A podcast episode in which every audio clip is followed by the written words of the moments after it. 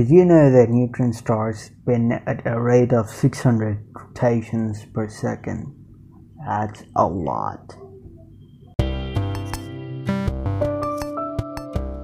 You are listening to the Curious Minds podcast, and it's your host, a curious teen.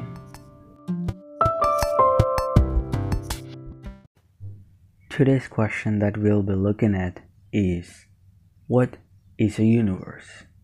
Of course, it's a huge topic and it's very broad, but we'll be having a small overlook into all the topics, so you know it's simple and easy to understand. Okay, getting to the point. The physical universe is basically all of space and time and their contents. It includes all sorts of energy, planets, asteroids, meteorites, galaxies, all the you know intergalactic space, you know, the void. When I said space and time, we gotta look at this term called space time. Space times are the arenas in which all physical events take place. What's an event? Uh, it's in terms of science, it is something that happens in particular time and space. So combination of all events is space time. Like you know, Space Time is a movie, and you could consider the scenes of the movie as the events. Or even easier, like a line is a combination of points, a combination of events is space time. Now, these events that are taking place, you know, in the space times need to have some dimensions, right? So let's consider they're having four. What four? Three spatial dimensions, you know, the common x, y, and z axis, and one temporal dimension, the time. Time is also considered a dimension. Of course, we can't ignore the possibilities of multiple dimensions, which was, you know, proposed in string theory. But throwing it here now makes it just more complicated. But we'll be talking about it in a future podcast for sure. Okay, that thing aside, we know that there are four dimensions and everything happens here. But how about the universe itself? What's the shape of the universe? How does it look like? Well, when I searched it up, I found out that there have been proposed three possible shapes of the universe. First one being absolutely flat, just a plain sheet, rectangular sheet of universe you know, something flat earthers would definitely approve, right? Well, second is a spherical shape, which is, well, like the shape of the earth. Third is shaped like a saddle, like, you know, a horse saddle. Well, the first and third open up to the possibilities of having multiple universes because it's not ending, it's just open to just going into maybe next universe or it is just the observable part of our universe and the rest is unknown.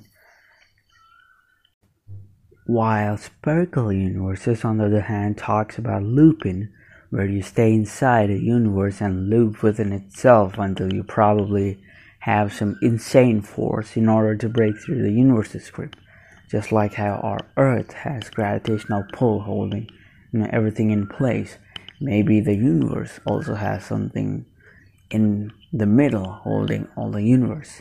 What could it possibly be? I wonder. Well, also, on the other hand, I kind of came up with an idea of what possibly the universe could be looking like. It's pure speculation and possibility, but well, this podcast is all about imagination and letting your imagination have wings, right?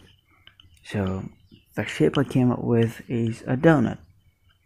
Why a donut though? Well, this actually kind of works well. Let's say the donut hole is actually a black white hole combination or something in that means something very massive like unimaginable scale to the current humans uh, you know let's take a look at the middle part of the black white hole combination. Let's call it the singularity, where everything started, right? So let's say the Big Bang happens. Well, that was the start of the universe, right? So basically, the Big Bang is a white hole ripping the singularity into pieces and spitting it out. As white hole repels everything near, all the contents of the newborn universe are scattered far off. Due to the influence of the white hole, all these galaxies, cosmos, and everything just keep moving away from each other.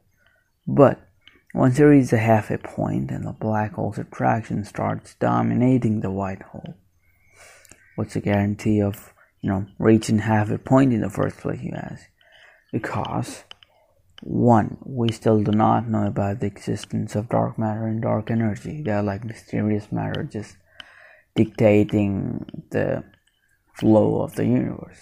They could possibly be doing something, or you could have this part where you know the one the white hole keeps repelling apart, but there's a black hole. It still has attraction, not very much, but still exists. So they keep pulling the you know contents of the universe towards themselves. So it kind of forms like a loop.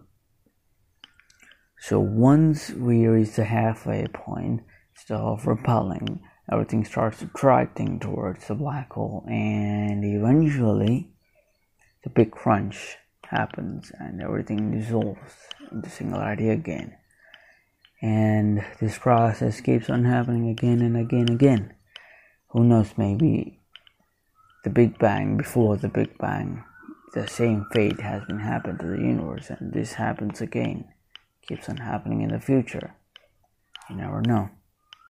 Now that we looked at the shape of the universe, next question is what is it composed of? What are the contents of the universe? Well, scientists say it's 4.6% atoms or matter, you know, everything we have around us, 24% dark matter, and 71.4% dark energy that means every single thing we see, you know, the puppies, the trees, the cars, the humans, to all the gigantic bodies like the planets, the galaxies, everything is account to 5% of the universe. Damn. So let's kind of talk about all of this, okay? Starting with matter. Matter also has a counterpart called antimatter. We'll talk about both of them. Let's start with matter, okay? We do know quite a bit about this. It is basically anything that has mass and takes up space by having volume. We know that matter is made up of molecules, and molecules are made up of atoms, and atoms contain protons, neutrons, and electrons inside them. Well, there also exist much smaller particles inside these called quarks and leptons and many more. They also exist. We won't be diving much into them, but yeah. Also, matter need to exist in some state, right? But how many states? Solids, liquids, and gases is what everyone knows, but there's more. We also have quark gluon plasma, ionized plasma, Bose-Einstein condensate, and fermionic condensate. That makes up to seven states of matter. There are actually more than seven, but they require you know certain conditions to exist. Well, this it's a brief overlook on the matter. Next up, we look at the counterpart of matter, the antimatter. Antimatter is a complete opposite of matter. Well, in terms of properties, that is. For matter, we have particles, you know, the electrons, the protons, and neutrons for antimatter, we have antiparticles. They are positron, the antiparticle for electron. So it's basically electron with positive charge. And antiproton, or p bar as they say, the proton with negative charge. But these can only be obtained through high speed collisions through equipment like the particle accelerator and are in the universe. They are super hard to find and are quite expensive to make. Well, that's kind of an overlook for antimatter for now. Next up is dark matter. Galaxies, cosmos, nebulae, all of these gigantic structures are beautiful to see, but gravity is too weak to hold these together because these gigantic bodies, gravity is not only responsible for holding them together. So scientists think there is something else that we can't see that is holding them together. It's obviously not matter, because then we would have known. Of course, uh, they can't be antimatter, because antimatter release gamma rays when they come in contact with normal matter which we would have captured. Well, this is something dark and unknown, and only thing we know that it's there in great quantity and dictating and ruling the expansion of the universe. Why does it exist? To counteract gravity, to speed up the end of the universe, to just hold things in place. How is it formed? What are its properties? We don't know. But, you know, as curious as we humans are, one day the mystery shall be solved. Now, the final part, the exotic matter. As I said, totally hypothetical, no proof of its existence, it's just a possibility. Exotic matter, in a nutshell, is a type of matter with exotic properties, and its main property is negative mass. Yes, negative. It violates most laws of physics, which makes it fun, right? Why do we need such particles, you ask? For wormholes. Wormholes are basically like, you know, a bridge formed in space-time in order to travel extremely large distances in a matter of seconds. You choose two points in space, anywhere, and form a bridge in between them by joining them. But there's a problem here. You know, since we are connecting two real far distances together and forming a bridge which is not natural, gravity tries to takes it down with it and tries to rip and tear it apart. So in order to counteract this and you know make our bridge stable, we need something that not only negates gravity but counteracts it Matter and antimatter don't do the job as they just help gravity more. But exotic matter comes into play here. Its negative mass is perfect counter for gravity because positive mass bolsters up gravity, but negative removes it.